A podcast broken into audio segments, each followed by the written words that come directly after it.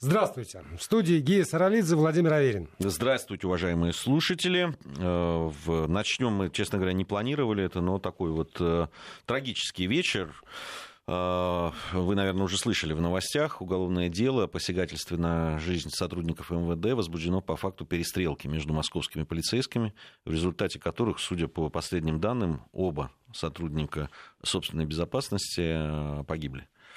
А, случилось это вечером сегодняшнего, 18 сентября, в вестибюле станции метро Рязанский проспект во время проведения сотрудниками ОСБ оперативных мероприятий по задержанию сотрудника полиции метрополитена, которого подозревали в получении денег от гражданина, не имеющего регистрации, документов, там разные версии.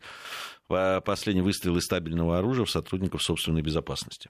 А, если честно, ну, пока у меня одни вопросы э, по поводу того, что произошло. Э, действительно, еще очень мало. Но только это ну, произошло да, а пока, совсем пока недавно. только да. вот самая оперативная информация по поводу того, что, к сожалению, к великому э, два человека в мир иной, кажется, отошли. Но один точно вот уже подтверждает это информационное агентство, второй пишут госпитализировано, но есть тоже информация о том, что и он, к сожалению, погиб. А здесь мы можем только выстраивать ну, версии, что называется, на основе того, что мы имеем. Вот, например, полицейский, который работает в метрополитене.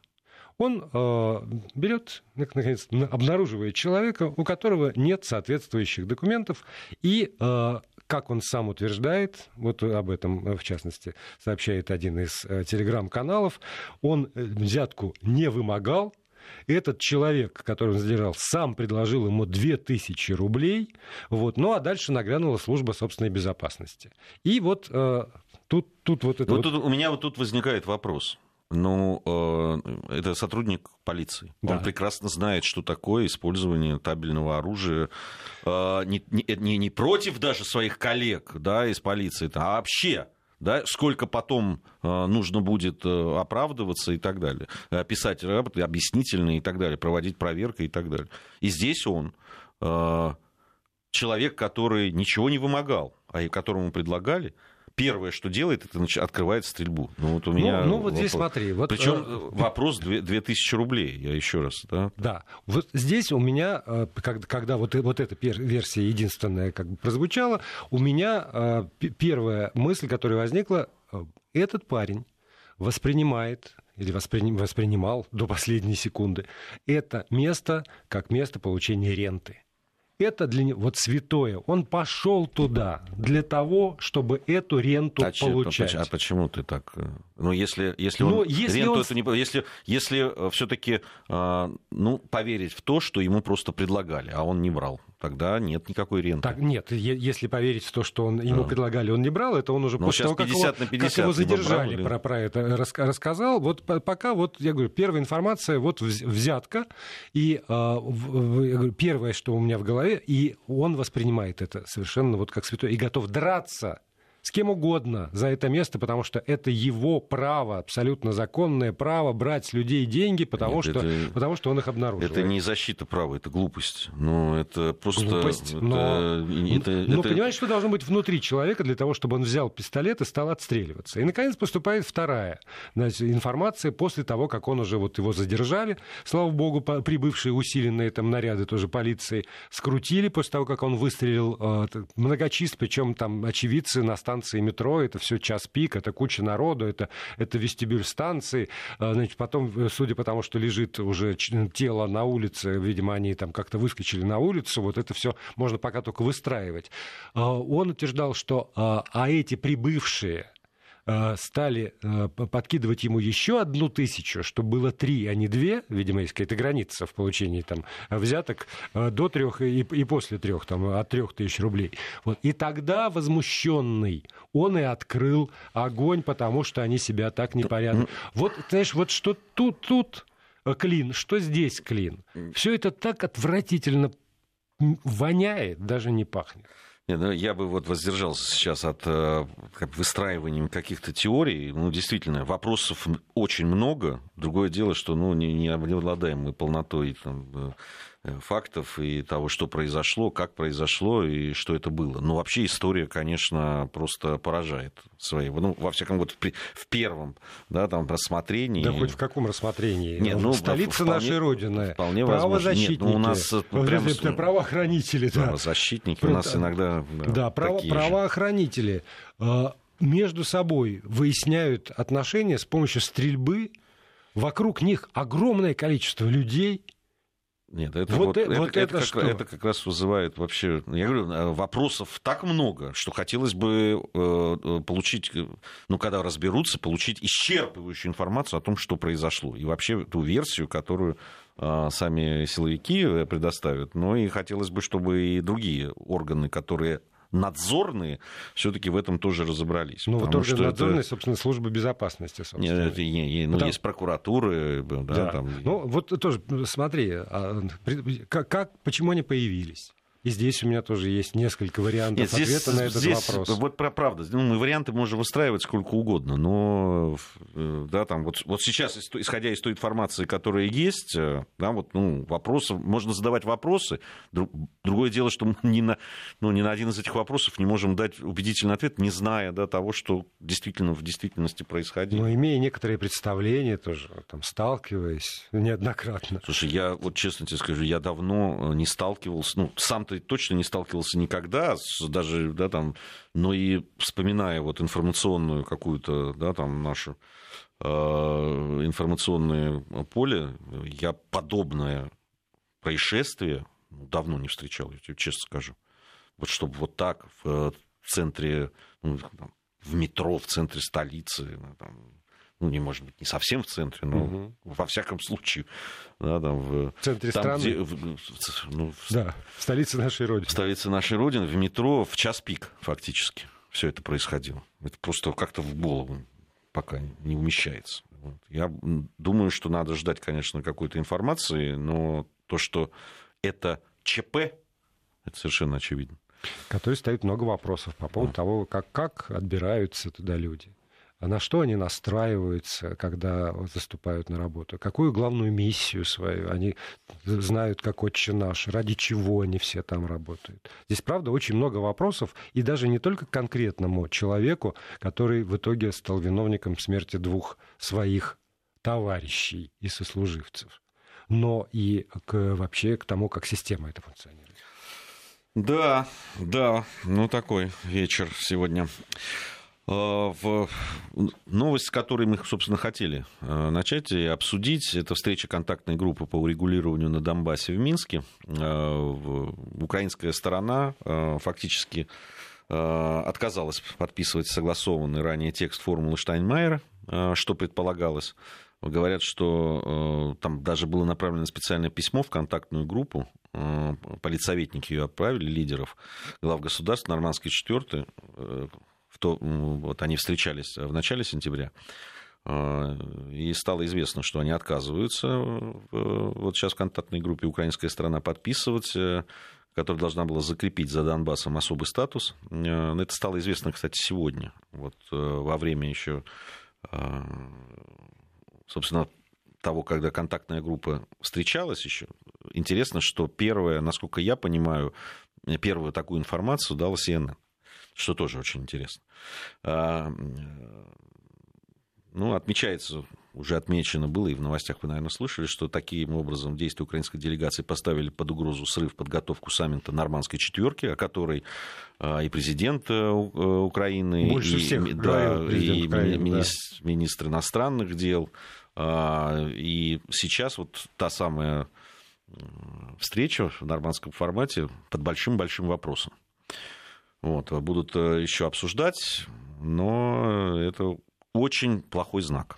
Ну, во всяком случае, после заседания этого наш министр иностранных дел э, Сергей Лавров обсудил по телефону с немецким коллегой, который тоже Хайкамас, э, очень активно выступал в качестве инициатора встречи в формате нормандской четверки на высшем уровне, и Германия там, прилагала все усилия к этому, и теперь вот все оказались так умытыми.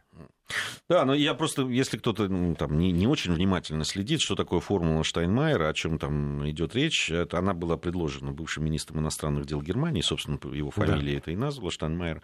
А, он, кстати, нынче президент страны.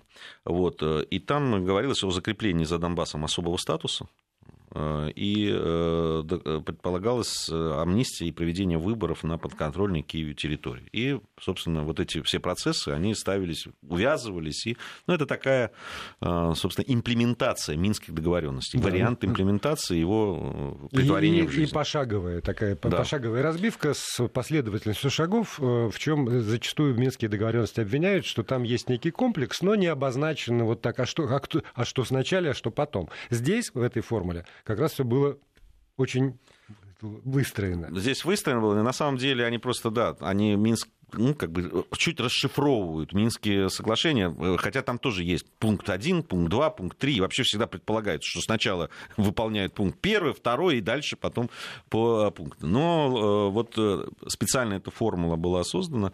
Была, кстати, до этого еще одна формула, вот, которую украинская сторона не захотела подписывать, Штан, формулу Штайнмайера, хотя они и приняли, но потом отказались ее каким-то образом обсуждать и особенно притворять в жизнь. Вообще, я бы на что обратил внимание? Что перед этой встречей, да, мы уже говорили, что, что президент Зеленский, что его команда говорили о том, что надо, надо срочно значит, собирать нормандскую четверку, надо этот нормандский формат вдохнуть в него жизнь там, и так далее. И когда за шаг до того, чтобы встретиться э, и уже обговорить, и э, действительно попробовать сдвинуть это все, Здесь все э, как раз и тормозится. Тормозится, хочу обратить внимание, украинской стороной.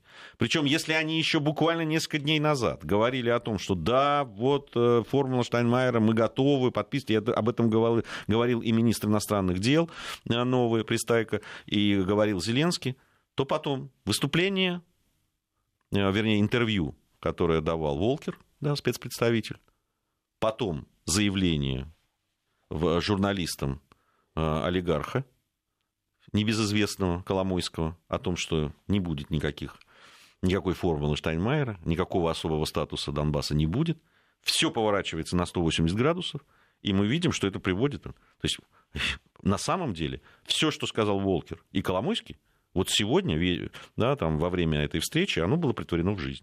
И тем более странно, что э, там, Вадим Пристайко, министр иностранных дел Украины, я процитирую его слова. Э, сегодня еще говорил буквально следующее. Мы договорились о формуле Штанмайера на встрече советников 2 сентября. Я могу привести то, на что дал согласие.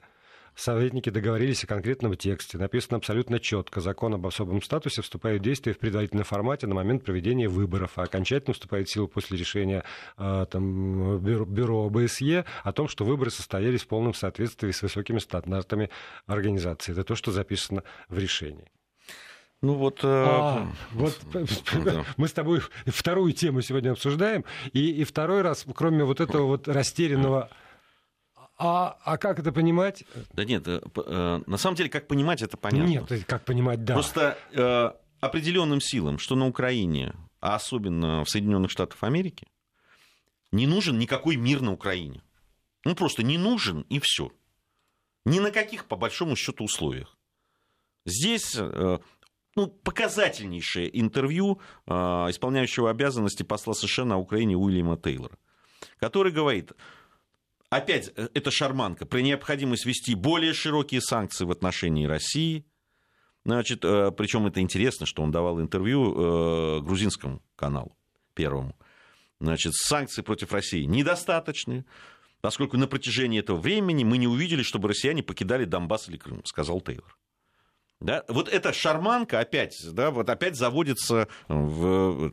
Причем, обрати внимание, ведь после того, как и во Франции, и в Германии, которые, собственно, да, там, эту нормандскую четверку со стороны Запада и составляют, как только там заговорили о том, что пора что-то делать, хватит, э, там, надо э, сдвинуть это с мертвой точки. Понятно, что Европе эта война в середине Европы рядом с ними не нужна.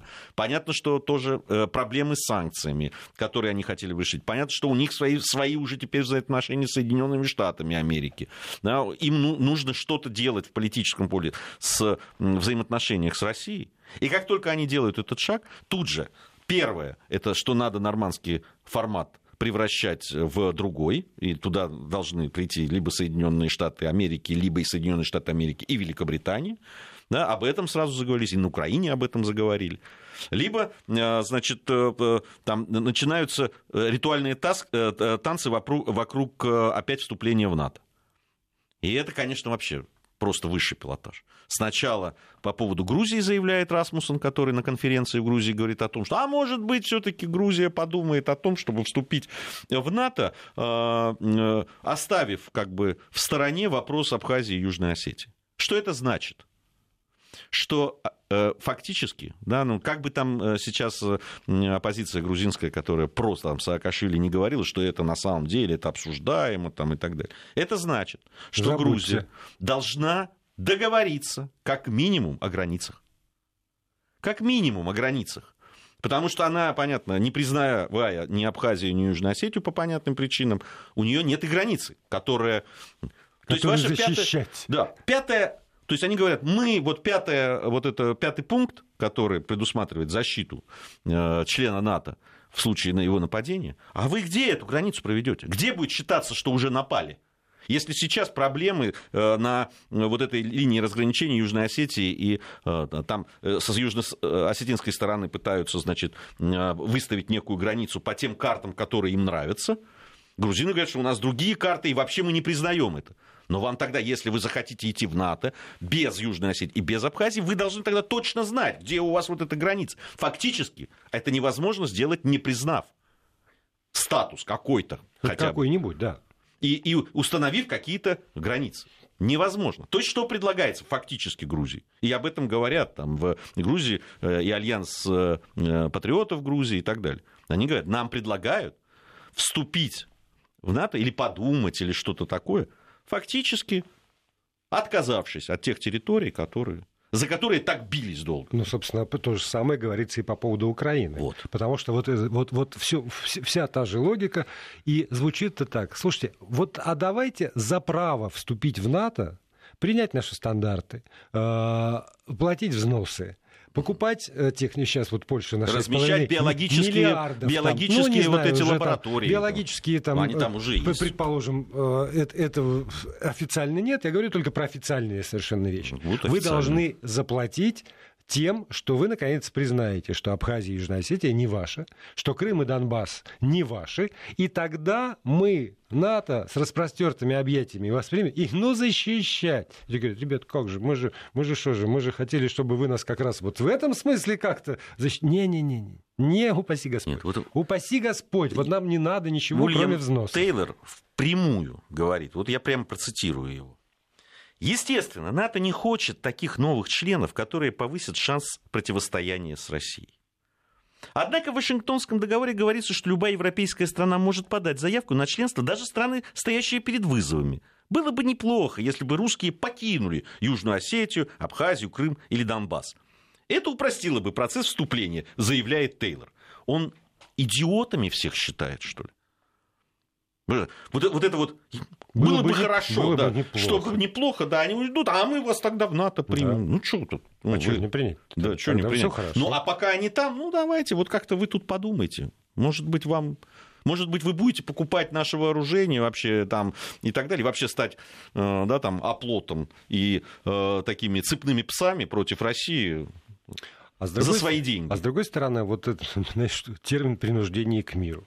Может быть, это такое, как ему кажется, принуждение к миру. Потому что вот вы для себя решите, что вам важнее. Там, для Украины Крым и Донбасс или членство э, в Североатлантическом альянсе. Но вот именно так стоит. Или.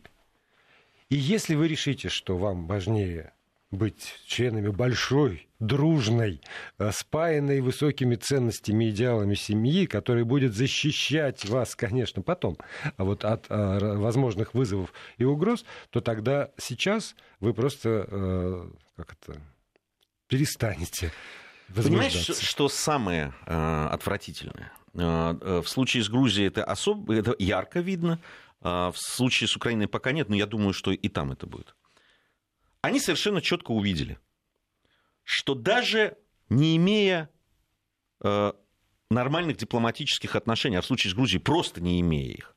Просто за счет обычного там, человеческих отношений, экономических связей, туризма там, и так далее.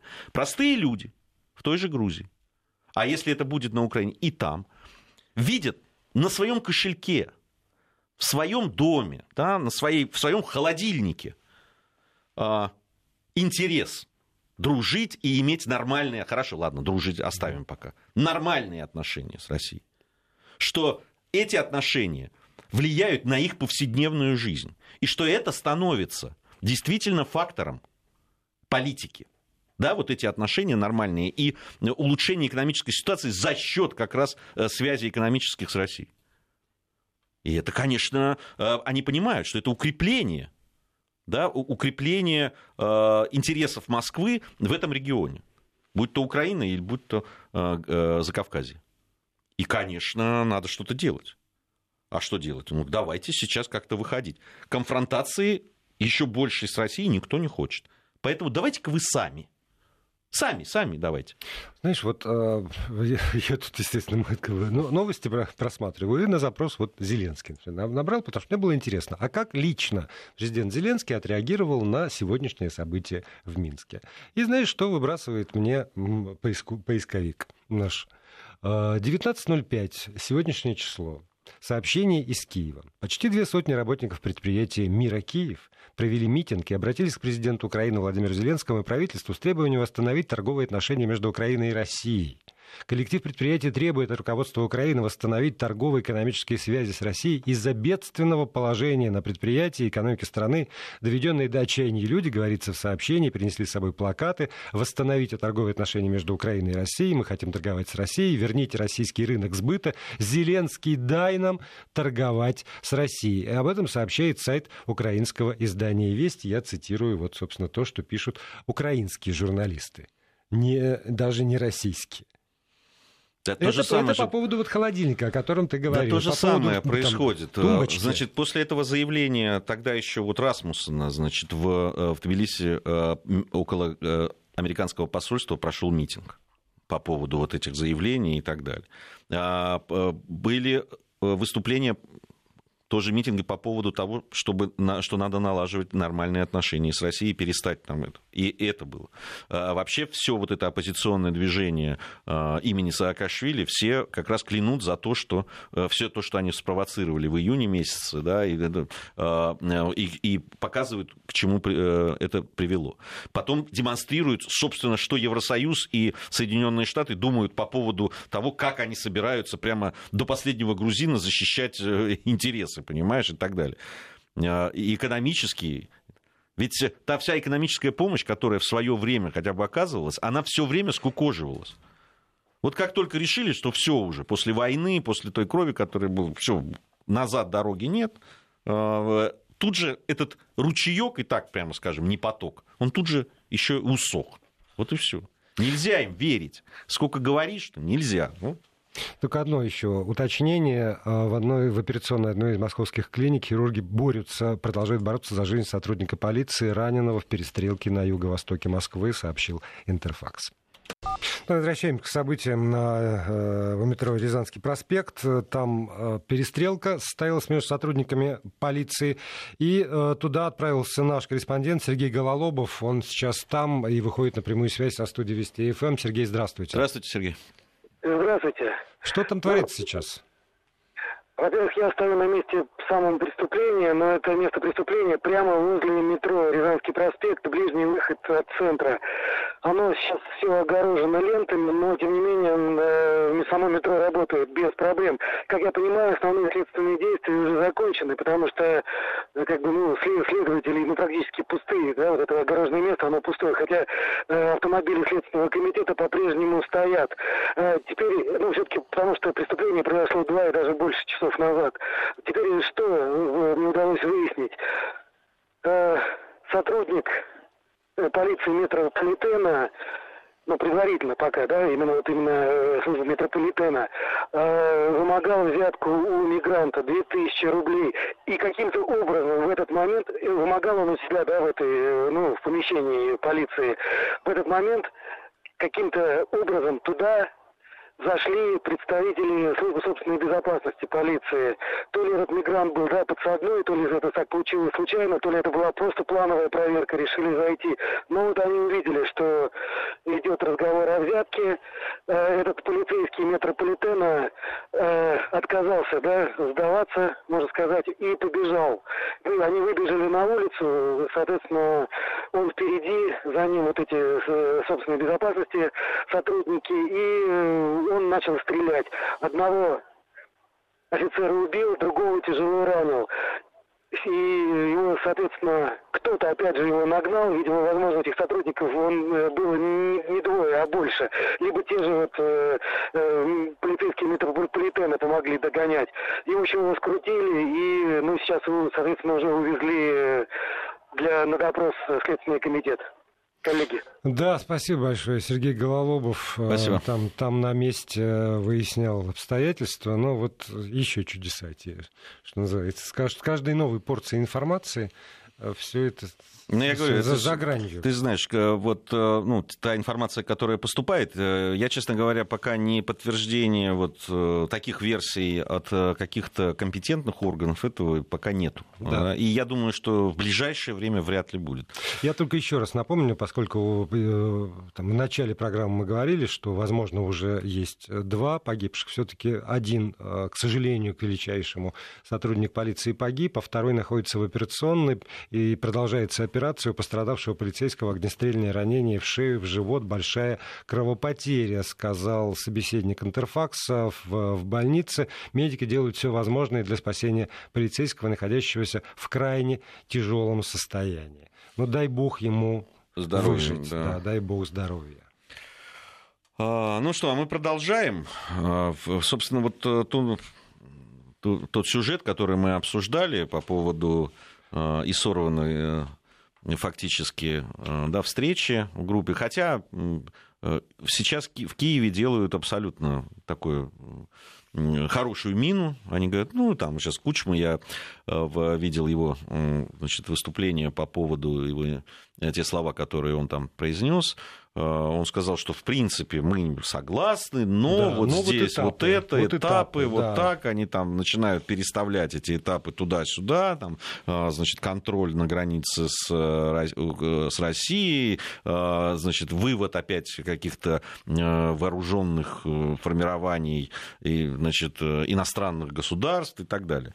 Вот. И, понятно, начинают обкладывать это какими-то условиями, которые пока не очень понятно даже, как как выполнять. Понимаете, я все, все время, э, ну, судя по сообщениям э, всех сотрудников ОБСЕ, да и, собственно, многих э, там чинов армейских, украинских, никаких регулярных войск Российской Федерации они на территории Донбасса не видели. Начальник и не нашли. Генштаба об этом говорил. Начальник Украины. Генштаба не, не говорил, ОБСЕ, да. ну, есть, наблюдатели об этом говорили. То есть для того, чтобы вывести эти части, их надо туда ввести тогда, вот, чтобы выполнить это, это требование украинской стороны. А, но в Тут... Ну вот смотри, вот еще, еще, может быть, я сейчас перескочу, но э, в связи, опять же, с тем, что происходит. Вот на Украине, когда вся эта история там в 2014 году начиналась, э, самые большие патриоты, самые отчаянные бойцы, самые герои — это батальоны добровольческие, так называемые батальоны, даже не, не входящие в э, структуру вооруженных сил Украины. 2019 год.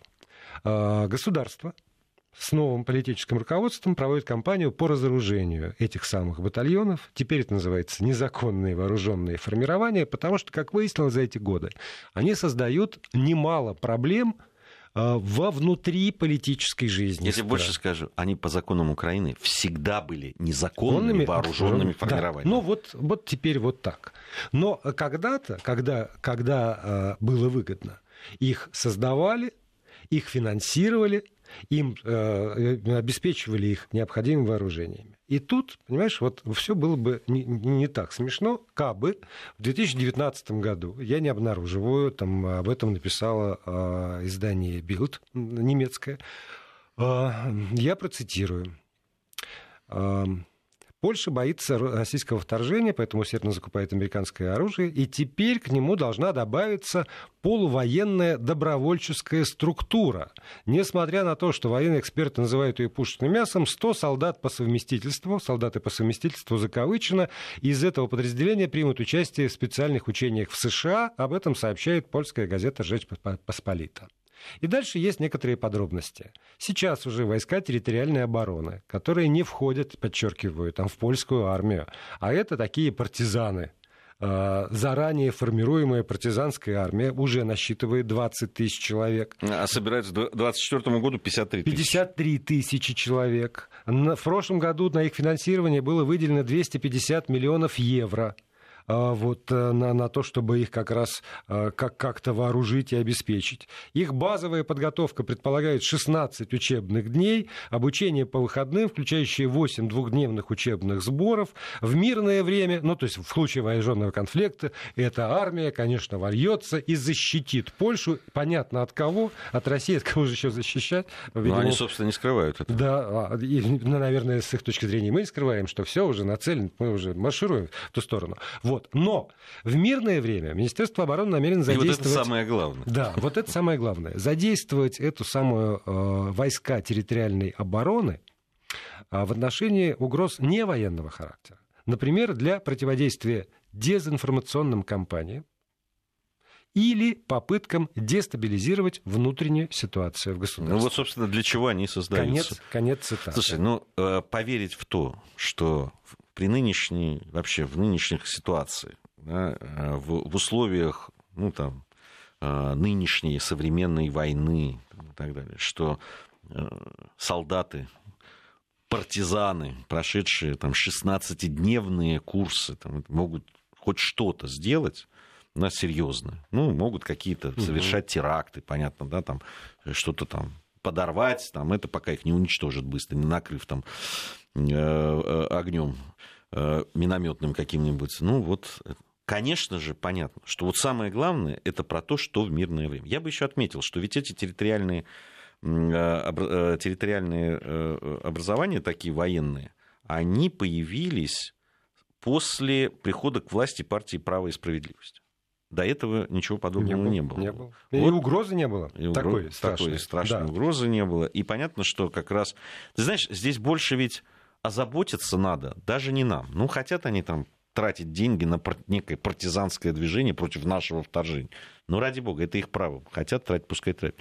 А вот полякам, ну, простым полякам, и другим политическим силам, которые не все на ура принимают то, что делает сейчас правящая партия «Право и справедливость». И да, расколото очень сильно. В том-то и дело. У меня там живут друзья, я поэтому знаю ситуацию немножечко изнутри. Мы с ними часто ну, там, созваниваемся, обсуждаем это самое дело.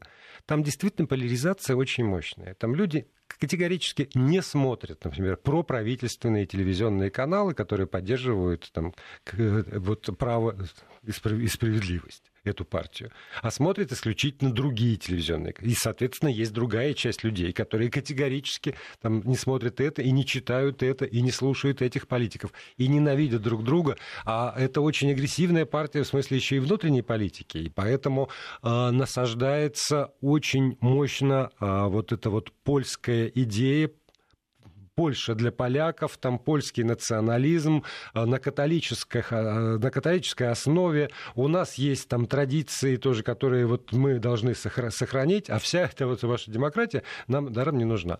И поскольку я, в общем, э, там часто бываю в Польше и разговаривал и, и с той, и с другой стороной, я могу сказать, что вот что меня на самом деле насторожило, когда это прочитал.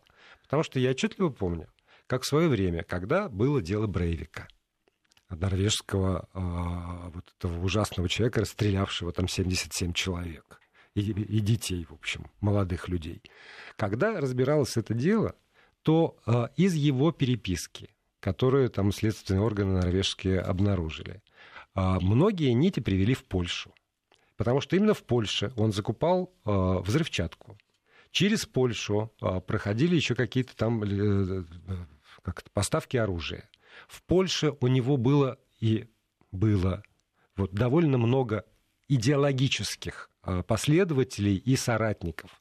И вот эта вот история а, с белым таким, белым национализмом, белым э, терроризмом, тоже давайте называть вещи своими именами, это та история, которая существует в Польше. Там можно, мы, сейчас я не готов говорить, государство поощряет именно вот это направление, борется с этим направлением, ничего про это сказать не могу. Но когда государство говорит, эй, все желающие, записывайтесь в нашу партизанскую армию, мы вам дадим денег, мы вас обеспечим оружием, мы, в общем, сделаем все для того, чтобы вы там вот как- как-то почувствовали свою силу. Ну, объединим, в конце концов. Да, вот правда. Опять же, там не первый день мы все живем на белом свете. Мы все прекрасно помним, как там в 1979 году под флагом антикоммунизма и там вытеснения советов из Афганистана стали финансировать все возможные антикоммунистические, там антисоветские силы в Афганистане. Через 9, не только в Афганистане, но и в через Пакистане. 9 лет, ну там Пакистан как, как оператор этого дела использовался, вот, а, через 9 лет возникла организация, которую потом те, кто ее финансировал, называли самым страшным врагом, называли самыми страшными террористами, там, не знаю, обвиняли во всех смертных грехах, и в итоге пришлось ликвидировать там, Осаму Бен Ладена. Девять лет прошло от начала, это, вот, от идеи создать такую да, ну, структуру сам... до, до, до момента. И, и теперь тоже, когда мы, когда мы видим, что творится в Европе, на самом деле, это, это опасная история. Мне кажется, что это чрезвычайно опасная Нет, история. Ну, слушай, ну сама вот эта формулировка «борьба с компаниями по дезинформации», я хочу понять. Вот просто, ну, объясните мне. Они будут ходить по дворам? Как, как, да, люди, которые там в военное время должны быть партизанами, как они будут бороться с кампанией по дезинформации. Ну вот какие они будут предпринимать меры? Вот этот человек принимает участие в кампании по дезинформации. Эти партизаны, они что с ним сделают? Они будут его переубеждать, они будут с ним дискутировать. Да. Или они просто ему вот, э, например, проломят да. череп. Я да? считаю, что ты там э, советский агент. Да. да? Ты вот. читаешь не те книги, и высказываешь не те мысли. Вот. Поэтому я приду к тебе со своими товарищами. Конечно, сам-то, Или вот сам такое, не приду. Да, а что, что такое смогу... попытка дестабилизации в государстве? Вот это что? Вот эти, эти ребята, они что будут делать? При, при наличии, в общем, достаточно там, серьезной полиции э, и так далее. Потом Польша, э, ты знаешь, я, я хорошо знаю, да, там фанатские движения футбольные. Одно из самых мощных. Причем максимально национализированы, то есть люди там националисты, расисты, э, да, фактически, да, очень много тех людей, которые, в том числе к нацистским каким-то, это Польша, которая угу. все это пережила да, там, да. Да, во время Второй да. мировой войны и так далее. Ну, и это, конечно, игры да, там, штурмяков Рэма еще никто не забыл. Да вообще, любая страна совершенно, как только а, а, она начинает делегировать, с моей точки зрения, с частной, с моей точки зрения, как только начинают делегировать права правоохранителей, силовиков, там, армии, каким-то структурам, которые находятся за пределами, неважно, как вы их назовете, вы просто говорите, что вот, а вам можно э, следить за порядком – а вы можете сами определять, кто прав, кто не прав, и принимать меры. Вот тут вот начинается действительно коррозия государства и огромная опасность для населения всего остального. Потому что никто не может гарантировать, что, что, что эти партизаны или там люди с нагайками и с лампасами, что они себе представляют о том, что правильно и неправильно, как они себя поведут, и последствия потом расхлебывать будет очень сложно, потому что это все джины, выпущенные из бутылки. Потому что это все те структуры, которые почувствуют свою силу, свою славу, свою власть, скажут, мы соль земли польской, например, и мы будем определять, как все остальные должны жить. А потом само государство возьмется за голову и скажет, вот что мы над... Как, а как их э, усмирить и как их привести там в чувство. То, что мы наблюдаем теперь на Украине. Да, и тоже требует финансирования, естественно, и тоже требует усилий, и тоже требует как-то договора способности, чтобы не Нет, вызвать никто, взрыва. Здесь пока никто не собирается их там никак обуздать. Там, просто все разные политические силы э, пытаются использовать их в да, своих, своих собственных, интересах, собственных да. интересах. У нас э, есть еще одна тема, я не знаю, успеем мы ее успеем. обсудить. Три минуты, три минуты у нас есть, этот. целых три минуты. Знание иностранного языка, э, конечно, хорошая вещь. Э, вот, не, не всем подвластная, да, вот на меня посмотрите. Хотя я знаю, знаю, но, но не, недостаточно, чтобы сдать обязательные ЕГЭ. Вот не, никак. Вот, значит, собираются вводить у нас обязательный ЕГЭ по иностранному языку. По этому поводу есть разные мнения. Э, Причем эти мнения одни министерских людей, э, какого-то родительского сообщества, есть мнение специалистов, педагогов и так далее. А, если плюсы достаточно понятно, и они, знаешь, такие там, за все хорошее против всего плохого. Знать иностранный язык хорошо. Хорошо. Отлично. Отлично и прекрасно. Да.